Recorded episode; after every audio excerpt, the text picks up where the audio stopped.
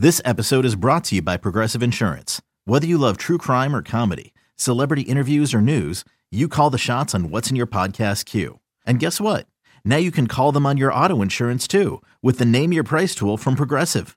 It works just the way it sounds. You tell Progressive how much you want to pay for car insurance, and they'll show you coverage options that fit your budget. Get your quote today at progressive.com to join the over 28 million drivers who trust Progressive. Progressive Casualty Insurance Company and Affiliates.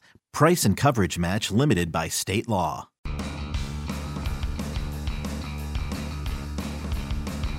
Hey everyone, welcome into another Pipeline podcast. We are one player short today. Tim McMaster along with Jim Callis as Jonathan Mayo takes a week off. He's actually kind of cool. He's in Israel with uh, a lot of the Israel baseball team for the upcoming World Baseball Classic. They're doing a tour over there. You can read a lot about that uh, on MLB.com, and Jonathan's also been active on uh, social media about it. But he gets a week away from us, Jim. Yeah, he does. It's uh, yeah, and he's like, I don't know, Tim. I, with technology, I don't understand why we couldn't just patch Jonathan in via Skype or something. I, I, I just think he didn't want it bad enough. He could have been part of this podcast if he wanted. I think you're absolutely right. And more to that point, you were not outside of Chicago this week. You're on the road as well, uh, outside of Washington, D.C., getting ready for the Rookie Career Development Program. It's an annual program in, I think, Leesburg, Virginia is the location. I went there a few years back, but Jim, obviously, you're there year after year. Teams send some of their top prospects basically to that location and they kind of get trained on just being a professional and being a major leaguer, how to cope with the media, how to cope with all sorts of different things that maybe they hadn't even thought of, things that will come with with big contracts and, and dealing with agents and dealing with everything and there's a lot of fun involved as well as as Major League Baseball tries to make it a fun weekend. But you're there now. I think the program officially gets underway on Friday, but maybe go in depth a little more Jim on on what the RCDP is all about other than what I just said. Yeah, no, it's it's a joint program by MLB and the MLB Players Association. You hit the highlights pretty well. Each team sends you know, roughly three to five guys to, to here, and it is in Leesburg here at the the Lansdowne Resort. And it's it's just it's kind of cementing for guys who have either just gotten to the big leagues or just about to get to the big leagues. They actually do a a Latin program for some of the Latin American players today, um, and then I think they have their first meeting with everybody here uh, right about. It may actually be going on now for all the for all the players, kind of get introduced. But they'll do stuff. They, they'll they'll talk about making the transition to the majors, dealing with the media how to take care of your body, knowing the rules, stuff like healthy relationships off the field, uh, leadership and development, uh, respect and inclusion. There's all kinds of things going on. And it's just to help ease the transition uh, to the big leagues. It's, it's very similar. I mean, I think the NFL has a program that seems like that gets a lot more publicity. Um, you will not have anybody here uh, emulating Cris Carter and telling these guys they need to find a fall guy. Uh, NFL program doesn't always get great publicity, uh, but it's just every time I've, I've talked to players about this, and, and we I've been coming here for a number of years, and Jonathan's been even more of these than I have. Everybody appreciates the opportunity to do this and talks about how it is really helpful for them. It's basically you know, preparing these guys so they can focus on their play on the field and not fall into some pitfalls, or, or maybe they had some questions uh, that they can have answered. It's just going to make that transition all the more easier. So it's kind of a kind of a fun event. It was funny because uh, I, I got dropped off. I usually come in a day early and leave a day late because my my parents. I grew up in this area. My parents are here, so I get to see them. And there was a pickup truck, and it looked like a couple players. I'm like, well, why would players be here in a pickup truck? But it was it was, and I saw Brett Phillips of the Brewers, and I said to him, I said, guy was like, did you drive here? Because aren't you from Florida? And he's like, Josh Hader. And I forget, you Josh Hader is a Baltimore kid, which isn't too far away. So Josh Hader, uh, I guess, drove down in his, his bright red pickup truck, and and he and Brett Phillips have been out somewhere. So I already ran into some guys even before it started. Nice, and I know Second City, the uh, comedy group out of Chicago, is always a part of it as well, and they make it a lot of fun and doing some skits with the players as well. It's a good event overall, and next week on the podcast, we'll kind of look back on the RCDP because there's always a, a few players that really stand out as far as when you get a chance to talk to them. I know, uh, and Jonathan usually gets to talk to them, guys that are kind of already uh, stars behind the microphone. So we'll find out who really shine this weekend next week on the podcast. All right, lots to get yeah, to. I missed this. it too. I was going to say I missed it last year. I had a reason I couldn't yep. come. I don't. I will not promise you I will gush about anybody as much as Jonathan gushed about Mallex Smith uh, a year ago. But uh, I'm, I'm sure I will have. To, I will be enthusiastic, but I, I don't know if I can live up to the the Mallex Smith standard of just being overwhelmingly that gushing like Jonathan was a year ago. He he was engaging, that's for sure. A year ago, I actually end up editing down these videos here at MLB.com, so I get to listen to most of them. So maybe there'll be a Mallex Smith in the group. Uh, we will find out over the next couple of days. Lots to get to in this podcast. Uh, most improved farm systems, Jim. You wrote about that on MLBPipeline.com. Jonathan has the top ten prospects ready to surge in 2017 as well. We'll get into that. I want to start, though, with uh, the annual MLBpipeline.com poll, I guess, of uh, front office executives, including some general managers. You guys poll on the best pitcher and hitting prospects from their point of view. And it's never really surprising who, who comes out on top of these things, but 2016 into 17 edition, Andrew Benintendi, number one hitter, along with Alex Reyes. I think maybe Benintendi a little surprising, more surprising than Reyes. Um, but did it take you back at all that he was? I know we all know how good he is, but that he was considered the top hitting prospect among the front offices. Well, he was, he was really the top overall prospect. Reyes was a top pitching prospect, but when I think Jonathan, who, kind of uh, headed this story, talked to 20 people, and for and the first question is just top overall prospect, and Andrew Benintendi got half those votes. No, I mean I, know, you know, Tim, as you know, I do our Red Sox list, and we, we it seemed like we were talking about a lot of Red Sox prospects at the winter meetings because there were a lot of trades going on. And before Yoan Moncada got traded to the White Sox, Yoan is, is number one on our list that, that was pretty much created in, in July. Uh, and, and, you know, the, out of the guys who were on that list and did not lose rookie eligibility, Moncada moved up a couple spots because I think Bregman was actually number one when we revamped the list for the last time in July. Alex Bregman. But um, you know, I was before they, they had the Chris Sale trade, kind of going back and forth. Who would I rank number one in the Red Sox system? Would I, would it be Moncada or would it be Benintendi?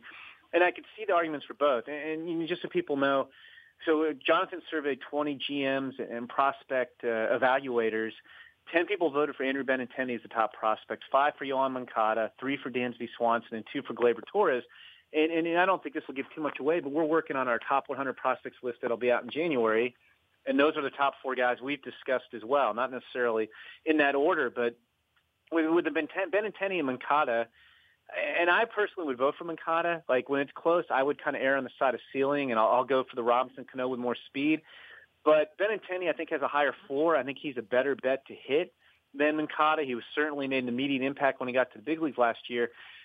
And I know when I say that, I always feel like I'm selling Benintendi's ceiling short because Benintendi's got a really high ceiling too. I mean, I think this is a guy who could hit, you know, 280, 300, 20 homers, 20 steals, and play center. Now he won't play center in Boston because of Jackie Bradley Jr., but he's capable of playing center. So I, I could, while I would personally go for a little bit more ceiling in Moncada and maybe a little less floor, I think Benintendi is a fine pick, and, and I'm not really surprised. Like I said, I mean, I, I think if you're if you were looking for a combination of the guy who who combined high floor with high ceiling, Benintendi probably is your best bet. And from rumors that were kind of swirling when the Chris Sale deal went down, it sounded like, from a Red Sox perspective, Benintendi was the guy they wanted to hold on to, and Moncada was the guy that they were uh, begrudgingly willing to to give up in that trade, and that's how it went down. Now, who knows if that's actually the case, but got that kind of impression. All right, how about Reyes? Because that seems like the more obvious pick as far as best pitching prospect. Yeah, and that one was like you know Jonathan again. I guess one person abstained. So there were 19 people who voted on it. It was 15 for Reyes, 30 for Glasnow, one for Lucas Giolito. And I want to say I'm pretty sure those are our top three pitchers on the top 100 prospects list that is still being formed, so it's not officially locked in. You know, Giolito was our midseason pick.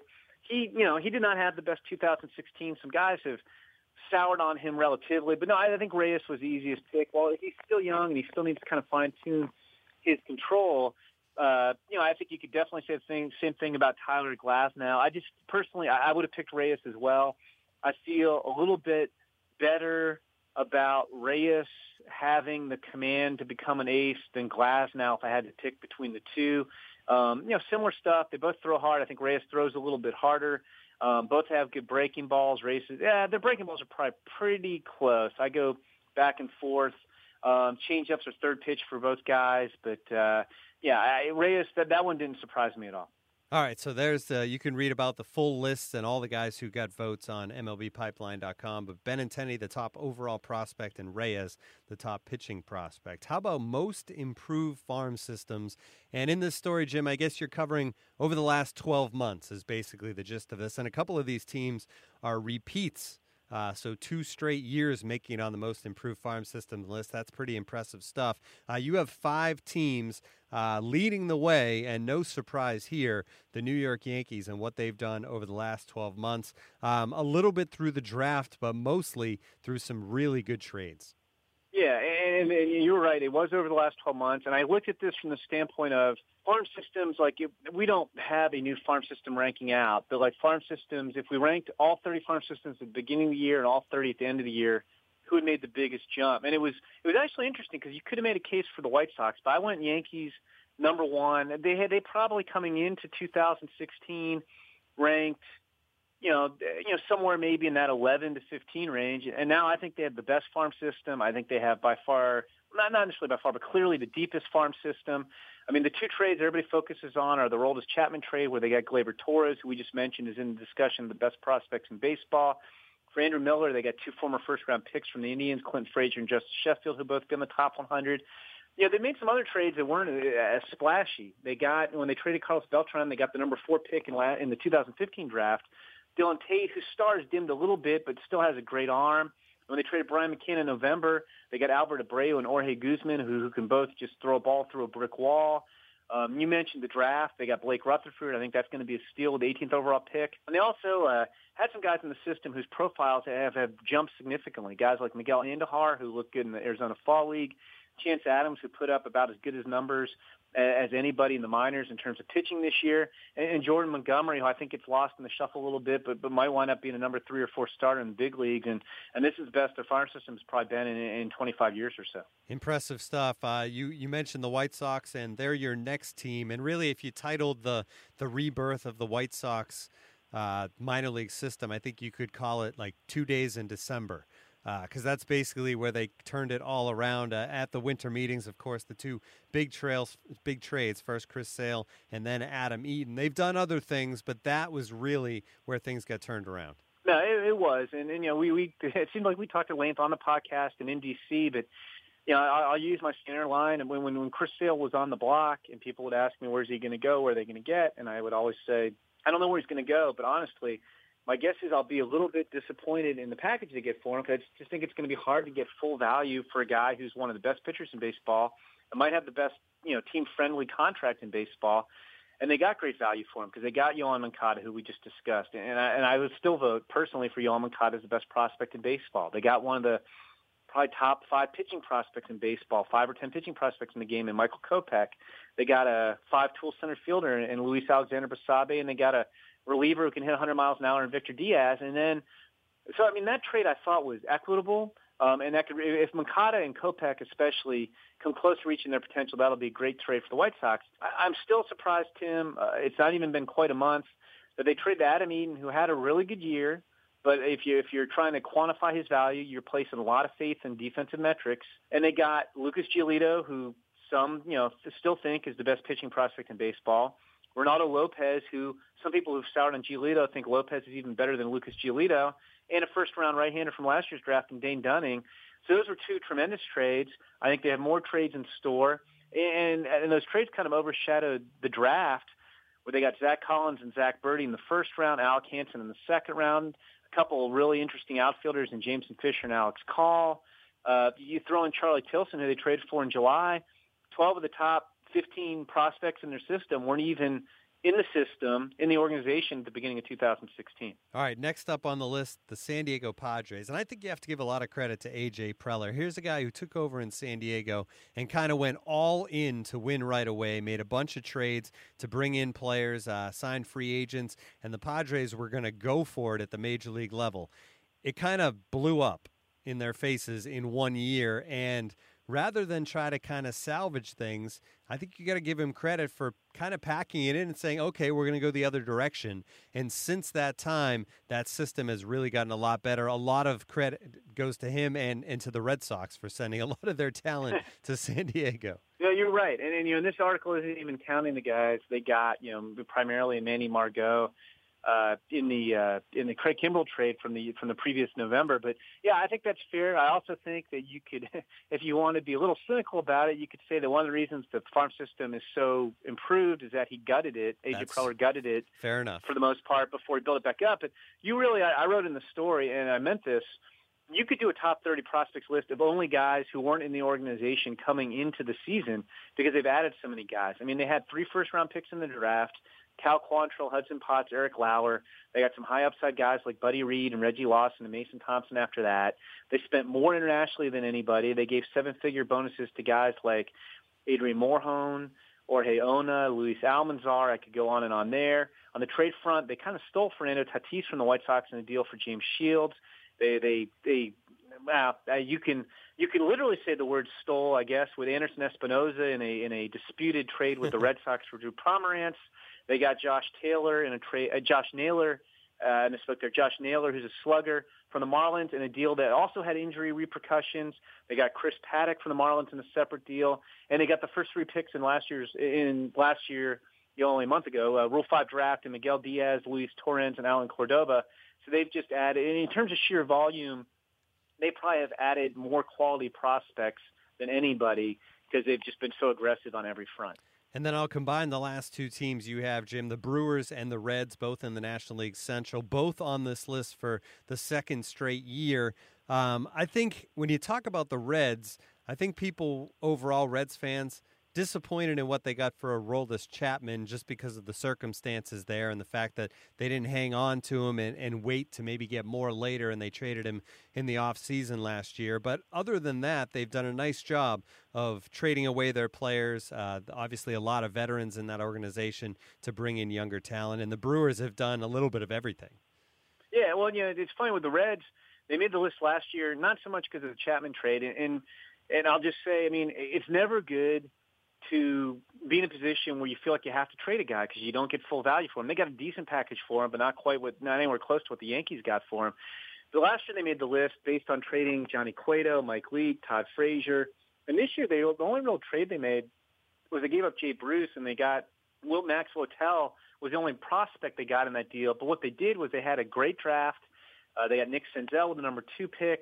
They got a tremendous athlete in Taylor Trammell. They got one of the, you know, arguably the best college all-around catcher in Chris Okey. Continue to get some some lower picks. They got T.J. Friedl as a non-drafted free agent, and they also went heavy internationally, getting guys like Al, Alfred Rodriguez for seven million and Vladimir Gutierrez for four point seven five million. The Brewers, it was more just kind of continuing, you know, to draft and trade well. You know, before the season started, it seems like it was a year ago, and I guess it was almost a year ago. They traded for guys like Isan Diaz and Jacob Nottingham. During the trade deadline, they, they traded for Lewis Brinson, Luis Ortiz, Phil Bickford. At the winter meetings, they picked up Mauricio Dubon in the in the uh, the, the Thornburg trade with the Red Sox, and they continue to well too. I really like Corey Ray. I like the bat potential of Lucas Erceg, and they had a guy, you know, just internal guys. A guy whose stock just soared this year was Brandon Woodruff, who wound up leading the minors with 173 strikeouts after being more of an afterthought coming into the year. So the Brewers. Uh, yeah, we have not ranked the farm systems yet. I would be shocked if when we do, it'll be a group effort, so it's not just my call. I'll be shocked if the Yankees aren't number one, but the Brewers will not be far behind them. So five systems that are really on the rise or have already risen among the ranks of, of depth of systems and overall talent. All right. Top 10 prospects ready to surge in 2017. Jonathan Mayo came up with 10 of them.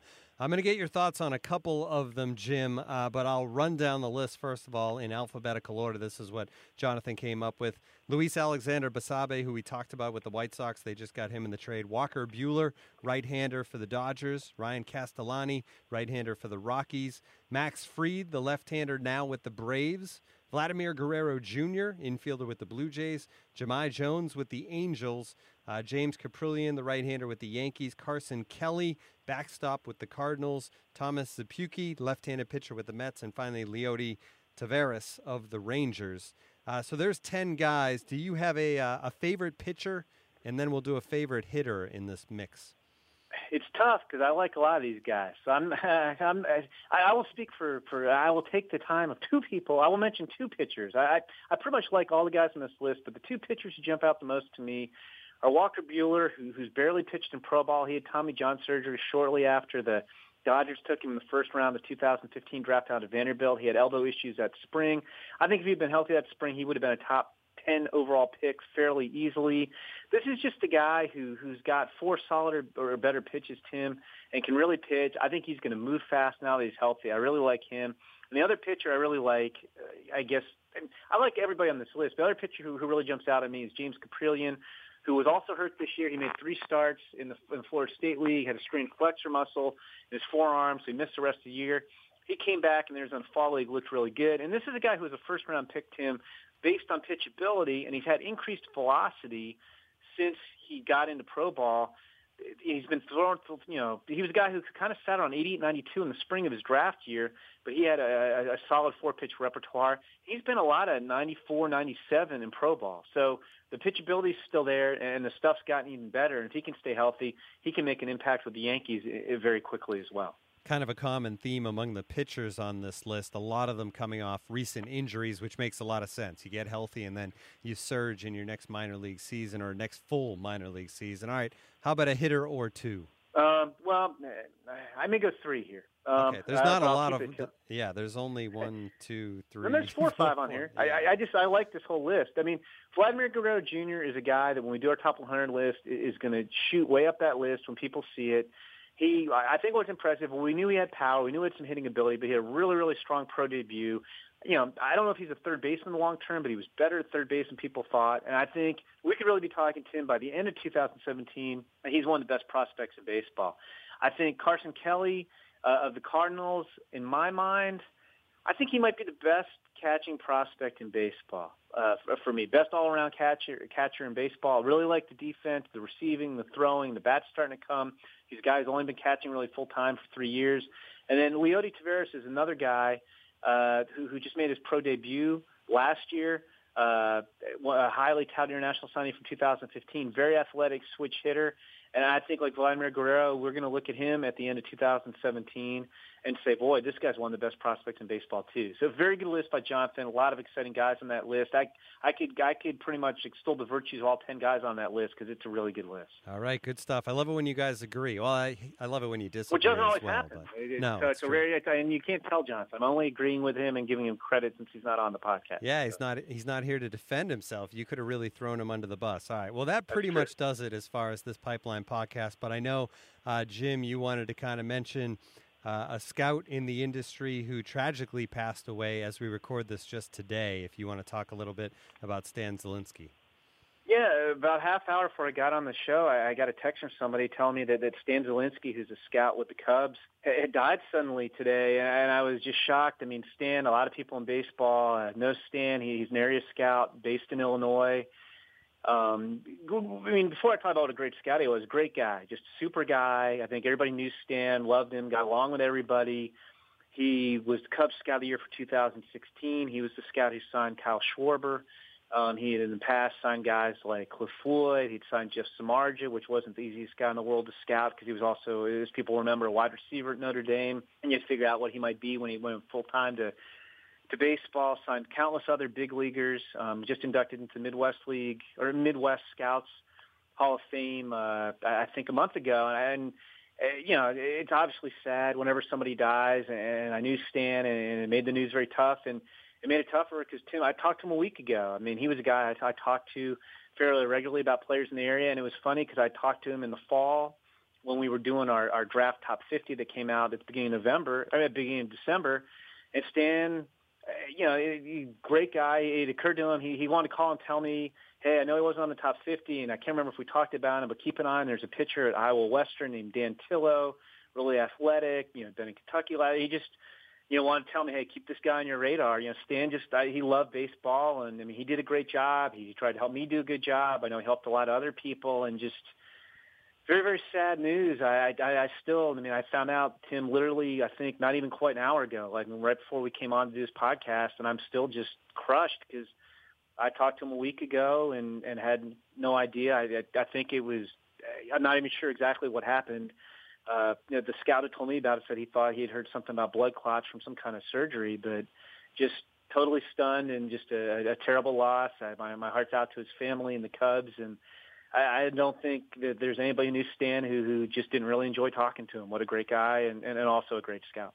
Yeah, just terrible news. And like you said, our thoughts are with his family and, and all his friends, of course, across uh, the the game of baseball and the Chicago Cubs. All right, that's going to bring this Pipeline podcast to a close. Next time, we will have the return of Jonathan Mayo, and we'll look back on the rookie career development program. We'll talk to a little bit about Jonathan and his trip back to Israel. So it'll be a lot of fun that time. Definitely tune in. This has been the Pipeline podcast for Jim Callis. I'm Tim McMaster. Tune in again next week.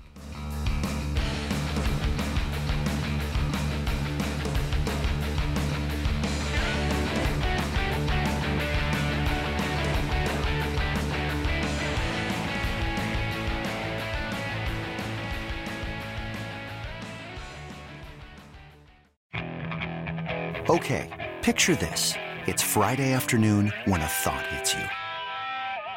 I can waste another weekend doing the same old whatever, or I can conquer it. I can hop into my all new Hyundai Santa Fe and hit the road. Any road. The steeper, the better. Because my all new Santa Fe is available with HTRAC, all wheel drive, so I can hit the trail without a worry in the world. Heck, with three rows and best in class rear cargo space, I can pack the whole family in with all our gear. We've got available dual wireless charging for our phones, so we'll never lose touch with civilization, and we won't lose touch with the primordial power of Mother Earth. So, which is it? Waste the weekend or do something a little more epic? And conquer it in the all new Hyundai Santa Fe.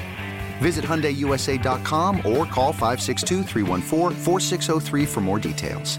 Hyundai, there's joy in every journey.